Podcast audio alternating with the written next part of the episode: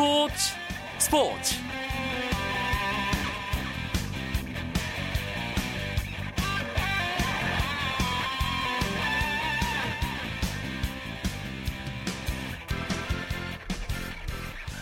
안녕하십니까. 목요일 밤 스포츠 스포츠. 아나운서 이광용입니다. 2014 인천 아시안 게임이 30일도 남지 않은 가운데 단체 종목의 조 추첨식이 열리면서 본격적인 대회 개막 분위기로 접어들었습니다. 인천 아시안 게임 조직위원회가 오늘 8개 단체 구기 종목과 배드민턴, 체조 등 10개 종목의 조추첨 행사를 실시했는데요. 우리나라는 각 종목별로 희비가 엇갈렸습니다. 자세한 이야기는 정현숙의 스포츠 다이어리에서 함께 하실 수 있고요. 박찬아 KBS 축구 해설위원과 만나보는 해외 축구 이야기도 준비되어 있습니다. 먼저 오늘의 주요 스포츠 소식부터 정리해드립니다.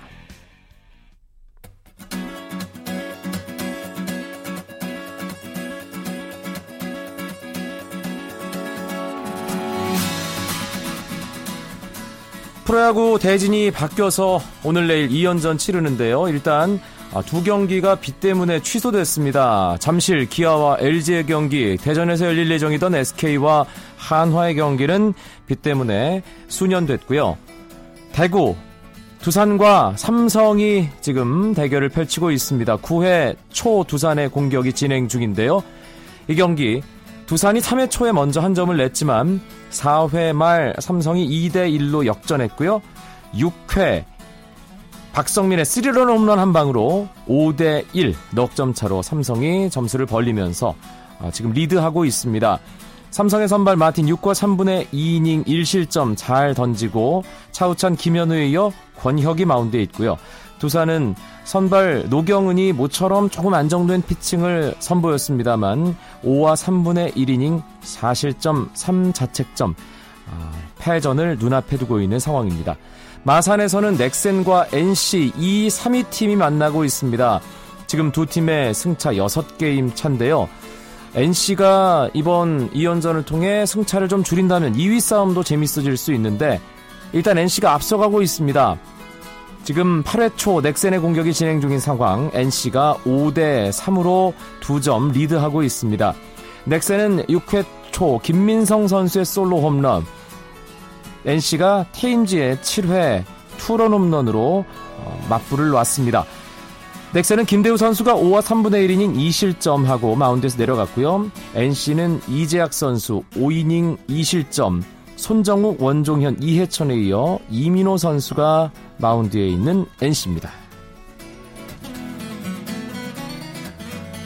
미국 프로야구 텍사스 레인저스의 추신수 선수가 두 경기 연속 안타를 쳤습니다. 추신수는 마이애미 말린스와의 인터리그 원정 경기에서 1번 타자 좌익수로 선발 출전해 3타수 1안타를 치고 볼넷 하나를 골랐습니다. 어제 5타수 2안타를 때린 추신수는 두 경기 연속 안타를 기록하며 시즌 타율을 2할 4푼 3리에서 2할 4푼 4리로 조금 끌어올렸고 출루율도 3할 4푼 1리에서 3할 4푼 2리로 올랐습니다. 아메리칸 리그 서부지구 최하위인 텍사스는 마이애미를 5대 4로 힘겹게 꺾었습니다.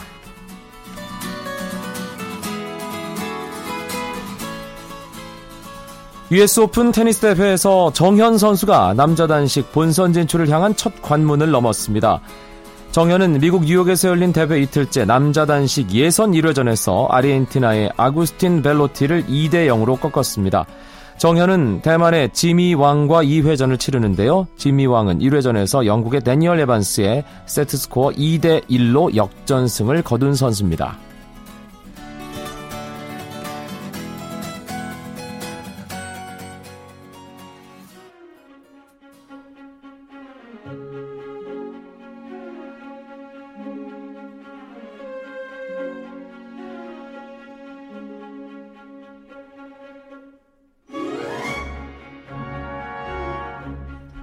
KBS 스포츠 취재부 정현숙 기자와 함께하는 정현숙의 스포츠 다이어리부터 시작합니다.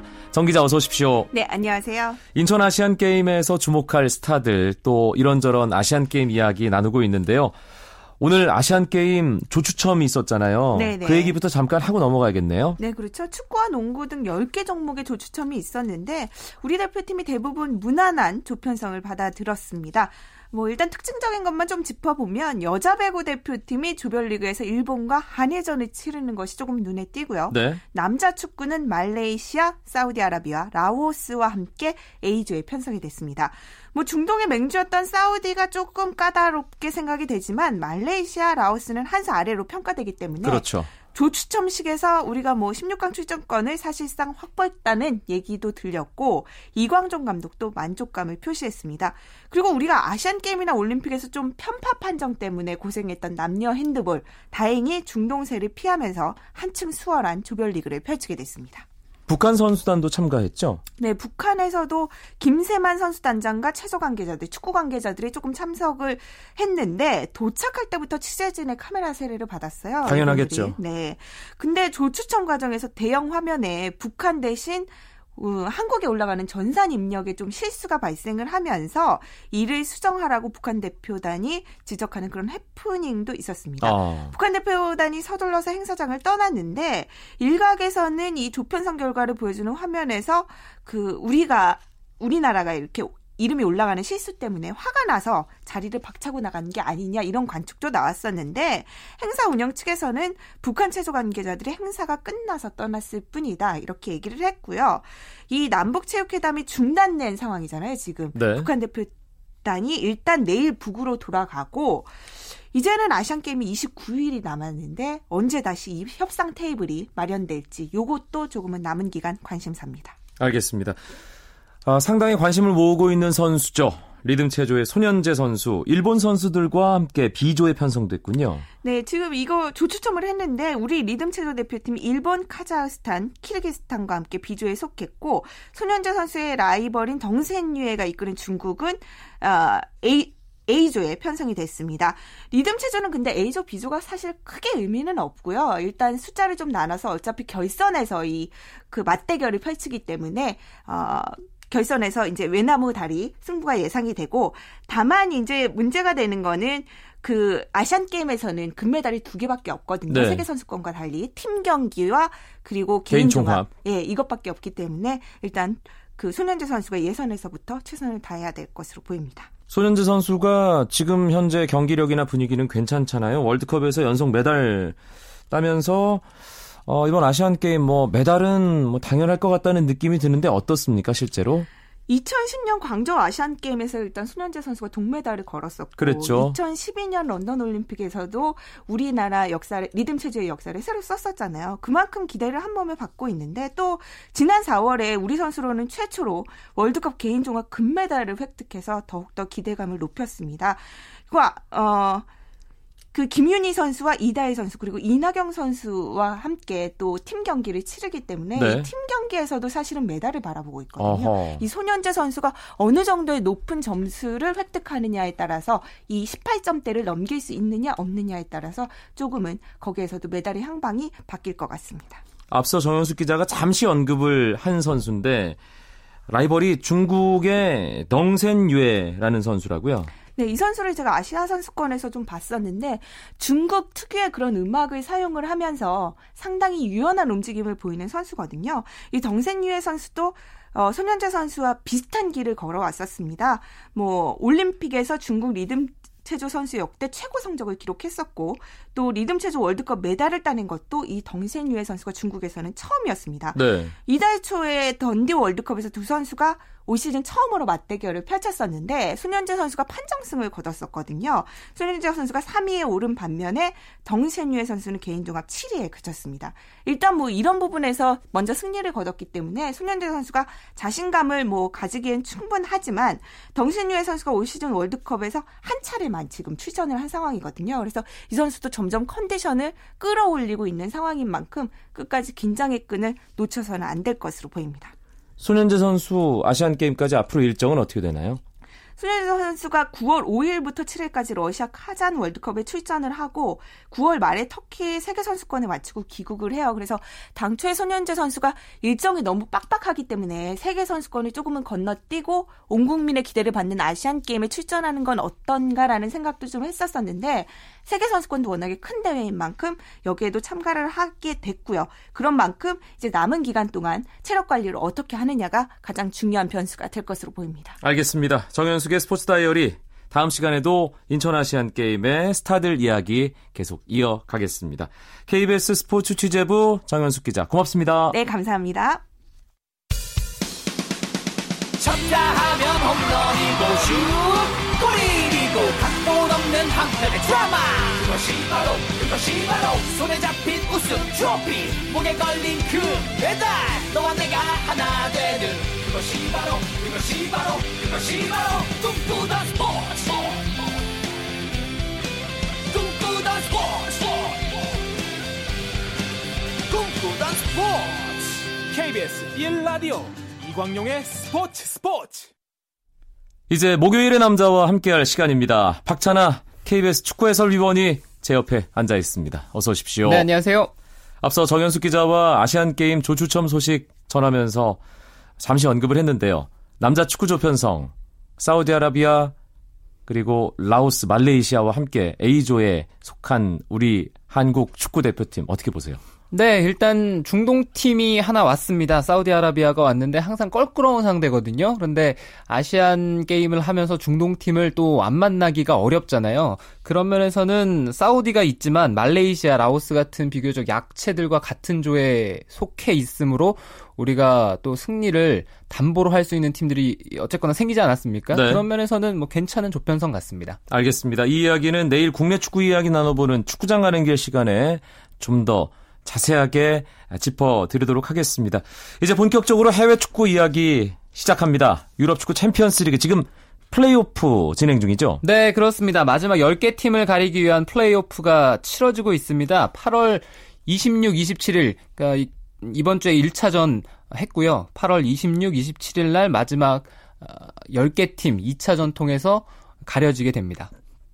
이 우에파 챔피언스리그 플레이오프에는 어떤 팀들이 올라오는 거죠? 네, 플레이오프에는 여러 팀들이 있는데요. 1, 2, 3차 예선을 통과한 팀들도 있습니다. 그러니까 유럽이 이제 54개국이 있는데 거기서 리그 랭킹을 따지죠. 그래서 각 리그 랭킹별로 1차 예선 참가권이 주어지는 팀들이 있고요. 또 뭐 2차, 3차 이렇게 나눠서 가게 되고 빅리그의 4위 일반적으로 잉글랜드, 스페인, 그리고 독일 이 빅리그 빅3의 4위 팀들이 플레이오프 직행권이 있거든요. 네. 그렇게 해서 어, 총 20개 팀이 맞붙게 되죠. 그래서 어려운 일정을 치르고 올라온 팀도 분명히 있고 그리고 플레이오프를 위해서 차근하게 준비한 팀들이 있는데 그렇게 마지막 10개 팀이 결정이 되면 나머지 지금 22개 팀은 직행해서 또 챔피언스 리그를 앞두고 있지 않습니까? 그렇게 섞여 있고요. 이 플레이오프에서 패한 나머지 또 10개 팀은 자동적으로 유로파 리그로 갑니다. 네. 유로파 리그로 가서 이제 유로파 리그에서 경쟁을 하게 되겠죠.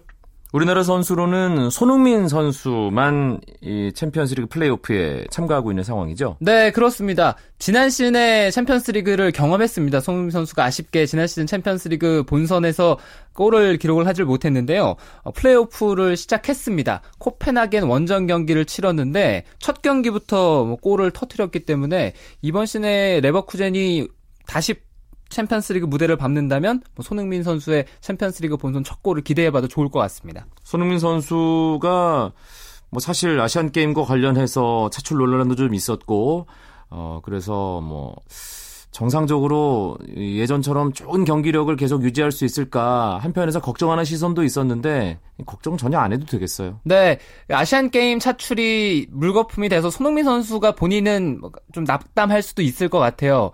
예, 그 의미가 담긴 대회니까. 근데 한편으로는 레버쿠젠이 손흥민 선수를 어떻게 생각하는지를 또 알 수 있는 부분이거든요. 네. 그만큼 레버쿠젠이 현 상황에서 손흥민 선수를 아시안 게임에 보내면 우리 팀에 정말 큰 일이 난다. 그러니까 리그 경기도 몇 경기 있는데 챔피언스리그 본선에 나가면 챔피언스리그 일정까지도 물려 있으니까 레버쿠젠으로서는 손흥민 없이 우리가 그 기간 동안 버티는 것이 도저히 어렵다라고 판단을 했기 때문에 손흥민 선수를 차출을 하진 않은 거거든요.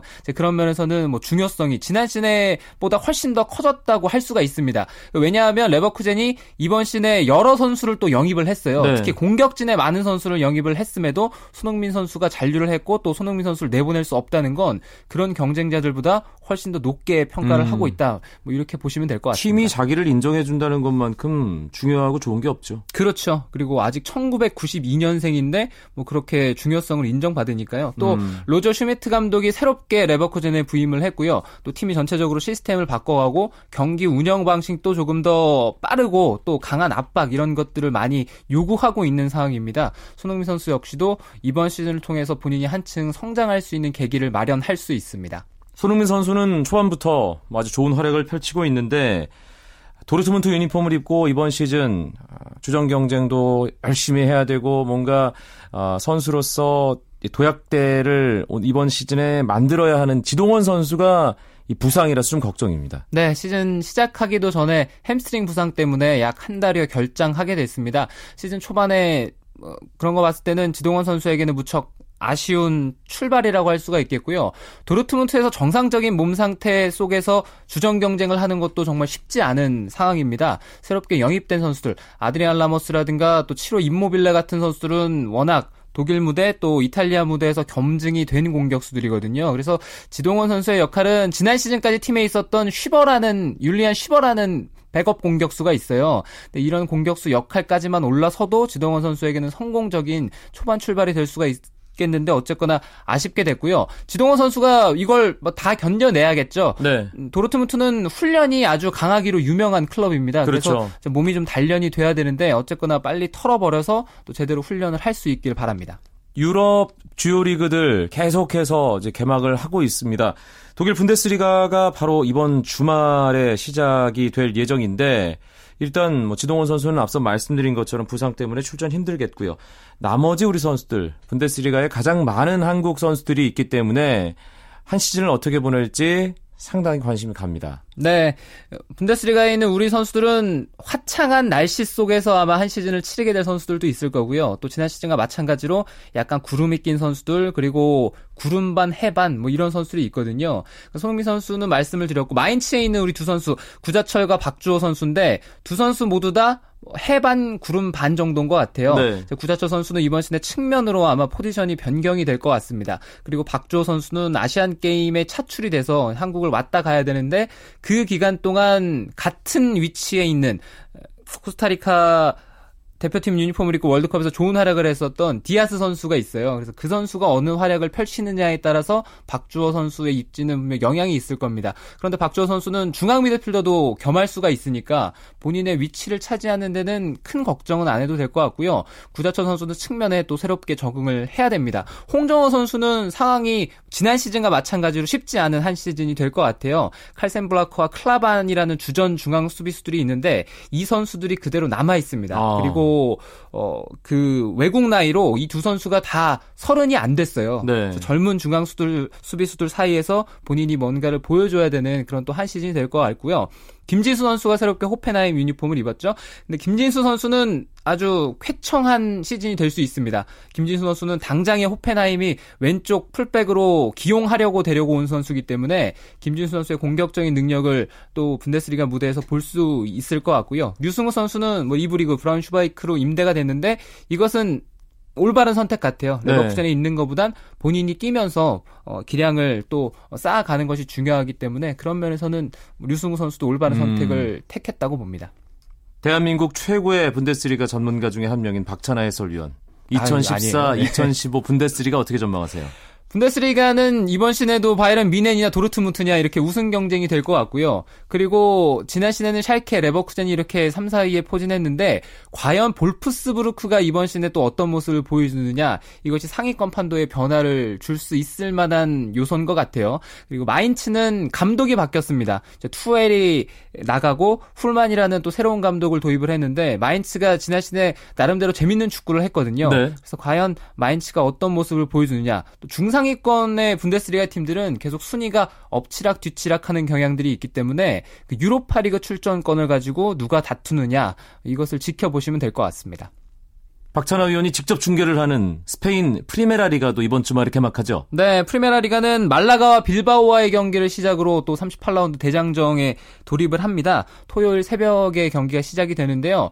어, 이 스페인 프리메라 리가 역시 양강 과연 바르셀로나냐 레알이냐 레알이냐 바르셀로나냐 이 싸움이 이번 시즌에도 이어지는데 다만 여전히 변수는 아틀레티코 마드리드예요. 네. 지난 시즌 리가 우승 트로피를 들어올린 팀이기 때문에 그리고 이번 시즌에 영입이 잘 됐습니다. 탄탄하게. 네, 그러니까 예. 바르셀로나와 레알 마드리드가 어떤 명성에 좀 어, 집착하면서 많은 돈을 썼다면 아틀레티코 마드리드는 나간 선수가 물론 많아요. 네, 그래서 전력 누수가 있는데 그 전력 누수를 채우기 위해 요소 요소마다 알짜배기 선수를 많이 영입을 했거든요. 그리고 시메오네 감독이 남아 있기 때문에 과연 아틀레티코 마드리드가 다시 한번 이 양강을 괴롭히는 시즌이 될 수 있습니다. 음, 프리메라리가 개막 전에 이 두 마드리드 팀 뭔가 전력 확인할 수 있는 계기가 있었잖아요. 네, 수페르코파, 슈퍼컵. 예, 네. 슈퍼컵. 슈퍼컵을 했는데 1차전 1대1 무승부가 됐죠. 그래서 2차전 이제 다가올 토요일 새벽 5시 반에 2차전을 하는데요. 쉽지 않을 것 같아요. 두 팀 모두 다. 아, 일단은 아틀레티코 마드리드가 레알 마드리드와 아주 팽팽한 승부, 네. 오히려 선제골 넣으면서 그렇습니다. 레알 마드리드 괴롭혔기 때문에 이번 시즌에도 아, 3강 구도는 예, 지난 시즌과 비슷하지 않을까 그런 생각 들고요. 아, 잉글랜드 프리미어리그 음, 지난주에 개막됐습니다. 그리고 정말 역사적인 일이 하나 있었어요. 역사적인 일이 1라운드 첫 골 말씀하시는 거죠? 그렇죠. 네, 기성용 선수가 첫 골 터트리면서 수완지가 원정 경기였는데 맨체스터 유나이티드를 잡았습니다. 루이 바날 감독에게는 아주 충격적인 결과였을 텐데 어, 뭐 어쨌거나 그러면서 맨체스터 유나이티드는 영입에 대한 중요성이 다시 한번 대두가 되는 것 같아요. 근데 스완지 시티로서는 좋은 출발이었고 2라운드는 또 일정의 도움도 있습니다. 번니랑 만나요. 네. 번니가 이번 시즌에 강등 또 유력한 순위 아니겠습니까? 그래서 홈에서 경기를 치르는 이번 2라운드 토요일 저녁 11시인데 스완지 시티는 연승을 또 기대해 볼 수가 있고요. 챔피언십에도 우리 선수들이 두 선수가 있죠. 김보경 선수 또 이청용 선수가 있는데 나란히 토요일 카디프 시티가 울버햄튼, 볼턴은 브라이턴 알비온과 경기를 치릅니다. 김보경 선수 그런데 이 카디프 시티의 맥카이 전 감독에게 인종차별적 발언을 들었다. 이게 좀 화제가 아니, 논란이 되고 있어요. 네, 이게 논란이 되고 있는데 이건 좀 지켜봐야 될 것 같아요. 왜냐하면 이것을 할 언- 언론 보도가 있었는데 그러니까 사석에서 맥카이 감독의 통화라든가 이런 것들 통해서 뭐 뒤에서는 동양 선수 비롯해서 또 아프리카계 선수라든가 아주 입에 담을 수도 없는 그런 얘기들을 많이 하면서 비하를 했다 이렇게 얘기를 했는데 오늘 바로 정정 보도들이 나 반론 보도들이 나오면서 또 김보경 선수 측에서 김보경 선수 에이전트 측에서 굉장히 우리에게는 뭐 호의적으로 해줬다 집에 초대도 많이 하고 이랬다라고 얘기를 한 상황이거든요. 네. 그래서 과연 이게 정말 맥카이 전 카디프 시티 감독이 이렇게 했느냐 아니면 카디프 시티 구단주 탄 구단주가 좀 이상하지 않습니까? 그렇죠. 네, 여러모로 이상한데 패션부터 네, 예. 그렇죠. 그래서 탄 구단주가 메카이 감독을 보내버리기 위한 어떤 술수가 아니냐 아. 뭐 이런 의심까지도 있는 상황입니다. 음모론은 정말 세계 도처예요. 네, 알겠습니다. 아, 목요일에 나오는 박찬아 KBS 축구 해설위원과 함께한 해외 축구 이야기 여기까지입니다. 고맙습니다. 감사합니다.